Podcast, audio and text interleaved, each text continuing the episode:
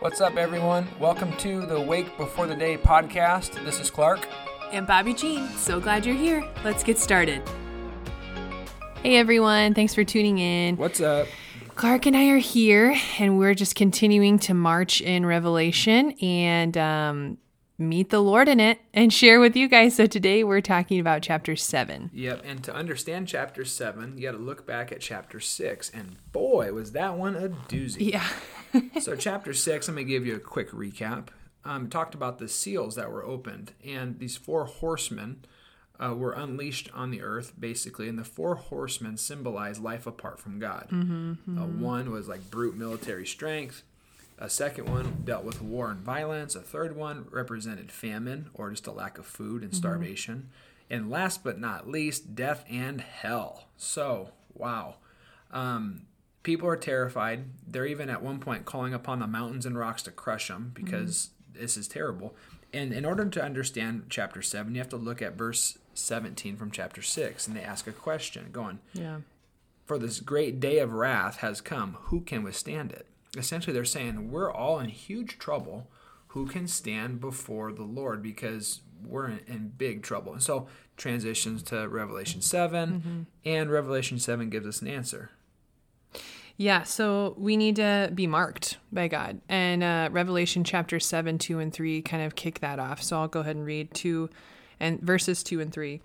Then I saw an angel coming up from the east, having the seal of the living God. He called out in a loud voice to the four angels who had been giving power to harm the land and the sea Do not harm the land or the sea or the trees until we put a seal on the foreheads of the servants of God. And so the picture that kind of popped up in, um, well, in our head, you mentioned World War II and how I, oh my goodness, we watched Pearl Harbor. Band Maybe- of Brothers, Yeah, a Saving couple of Private weeks Ryan. ago. Yeah. But just liter- the literal mark on the people's forehead that have been wounded, that have been hurt in battle, uh, saying, um, this is what they need. Well, these people are saved. Let's mark them and get them to the hospital. And another image that actually came to my head was on Ash Wednesday Yep. when we're you know we put the ash on the forehead and there's a symbolization of mark and i mean ultimately too this is kind of pointing back to passover a little bit in my heart too is reminded of passover where literally the the blood of the lamb is covering over them it's their their doorposts are marked the israelites are marked um, and a little bit later in Revelation, chapter 14, tells us that this mark, this seal, um, is the name of the Father and the Lamb. And so, literally, um, us that are in Christ, who can withstand this? Who can withstand this judgment?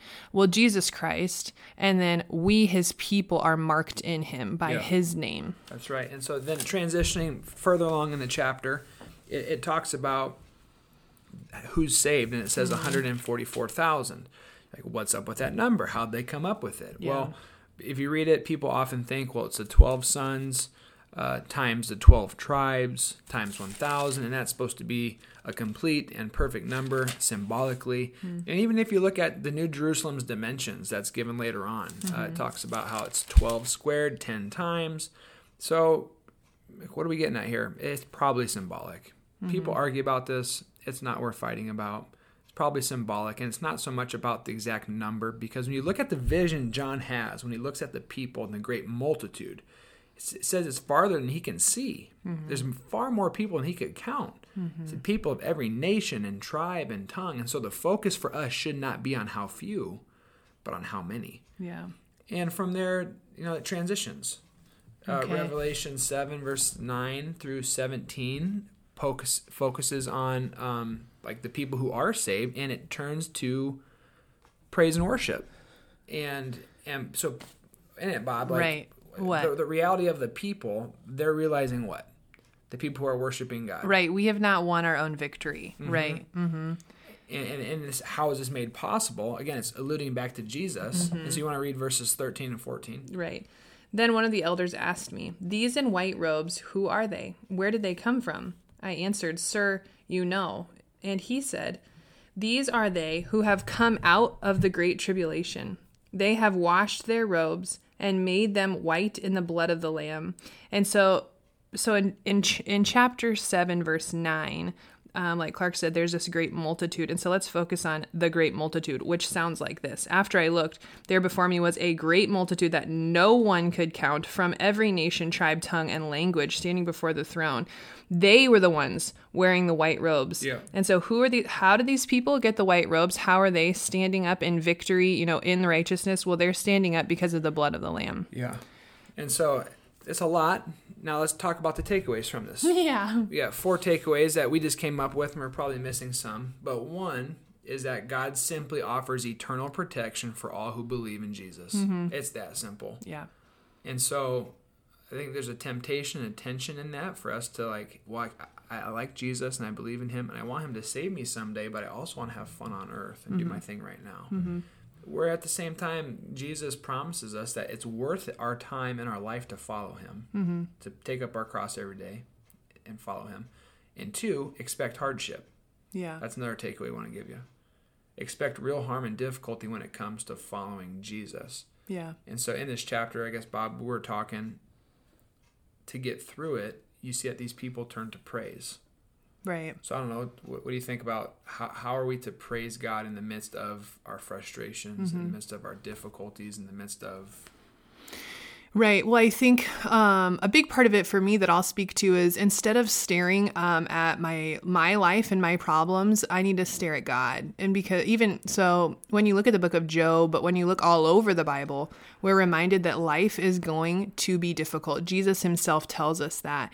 Um, and then how we can kind of plod day to day in this is that we we abide and we stay close to Holy Spirit, but that we gaze on the Lord. We're not. Um, you know we're not gazing on what is happening. So that doesn't mean that we're denying like yes this is this is happening. I don't want to minimize my situation.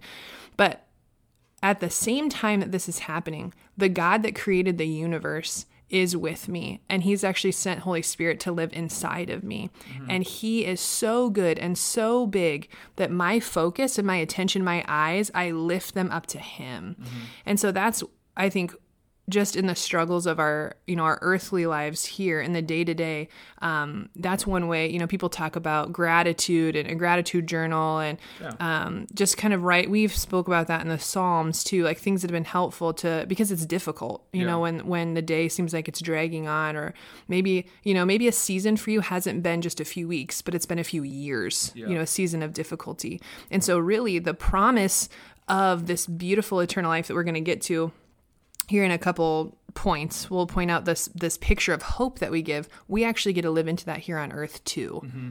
And so another takeaway we want to give you is this: when it comes to judgment, in the imagery that's given here in, in Revelation seven, the question we want to ask you is, how does that make you feel? Like the four horsemen are unleashed, all hell literally is broken loose mm-hmm. on the earth. Mm-hmm. Um, Christians are being persecuted, and then Jesus is going to come back and right all wrongs. Like, how does that make you feel? I think a it can make you eager and excited for this to happen Yeah. for a number of reasons, or or b um, there's fear. right Like, oh man, I don't know if I want him to come back. I think the question is why. I- i- If fear is our response, why would it be that? If there's shame, there's guilt, there's unforgiveness, there's a number of things that we're still dealing with. Because as Bobbie and I talk, we want to move into the camp of we're actually looking forward to judgment. If you're in Christ, this is a good thing. Mm-hmm, mm-hmm. If you're also quick to confess and repent and, and, and walking in transparency, we've got nothing to worry about. In Yeah. fact, we should be eager for God to come back and right all wrongs, to redeem His creation. I mean, just watch the news, and it's it's enough to make anybody mad. Mm-hmm, just looking at the injustices and the way people are treating each other, speaking to each other, and it's just it's a mess. And so, mm-hmm. God, please come back. And the people who are harming kids and taking advantage of people in other parts of the world, even here in the United States, like mm-hmm. Jesus, give them what they deserve. And so, obviously, I got to look in the mirror and look at myself. But when I when I trust and I'm repenting, God's good. I need help. I'm professing Jesus as my Lord and Savior. I know you can only do that. Mm-hmm. That should bring us to a place of eagerness for Him to come back. So, how do you feel? Are you more fearful or are you more eager? Think about that. I don't know. And last but not least, Bob, the fourth takeaway. yeah this picture of um eternity just gives so much hope. And so those are some thoughts that kind of stuck out to us with, you know, what what does judgment look like? Are you fearful? Are you um, are you eager? Uh, but ultimately, this picture of hope because of the Lamb is what we are left with in chapter seven. So Clark, you can read it. It's verses yeah. fifteen through seventeen. It says, "Therefore they are before the throne of God and serve Him day and night in His temple, and He who sits on the throne will shelter them with His presence. Never again will they hunger." Never again will they thirst. Mm-hmm. The sun will not beat down on them, nor any scorching heat. For the, lo- for the Lamb at the center of the throne will be their shepherd. He will lead them to springs of living water, and God will wipe away every tear from their eyes. Yeah. That gives me hope. Yeah, that is that is a really really really really hopeful piece there. And so, like Clark said, even when life um is just a whirlwind and there's suffering and there's a lot going on.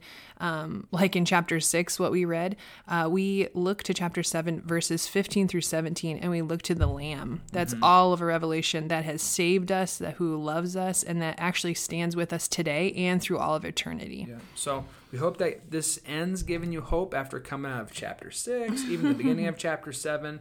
That one day all the things that make us sad and have hurt us and give us pain, the world pain, are going to be gone. Yeah. And that can only happen because of Jesus. So read chapter 7, share what sticks out to you. Just be quick to repent and confess, and God have your way in our lives. Yeah. All right. God bless you all. Have a great weekend. Amen. The Lord bless you and keep you. The Lord make his face shine on you and be gracious to you. The Lord turn his countenance toward you and give you his peace. Have a great day.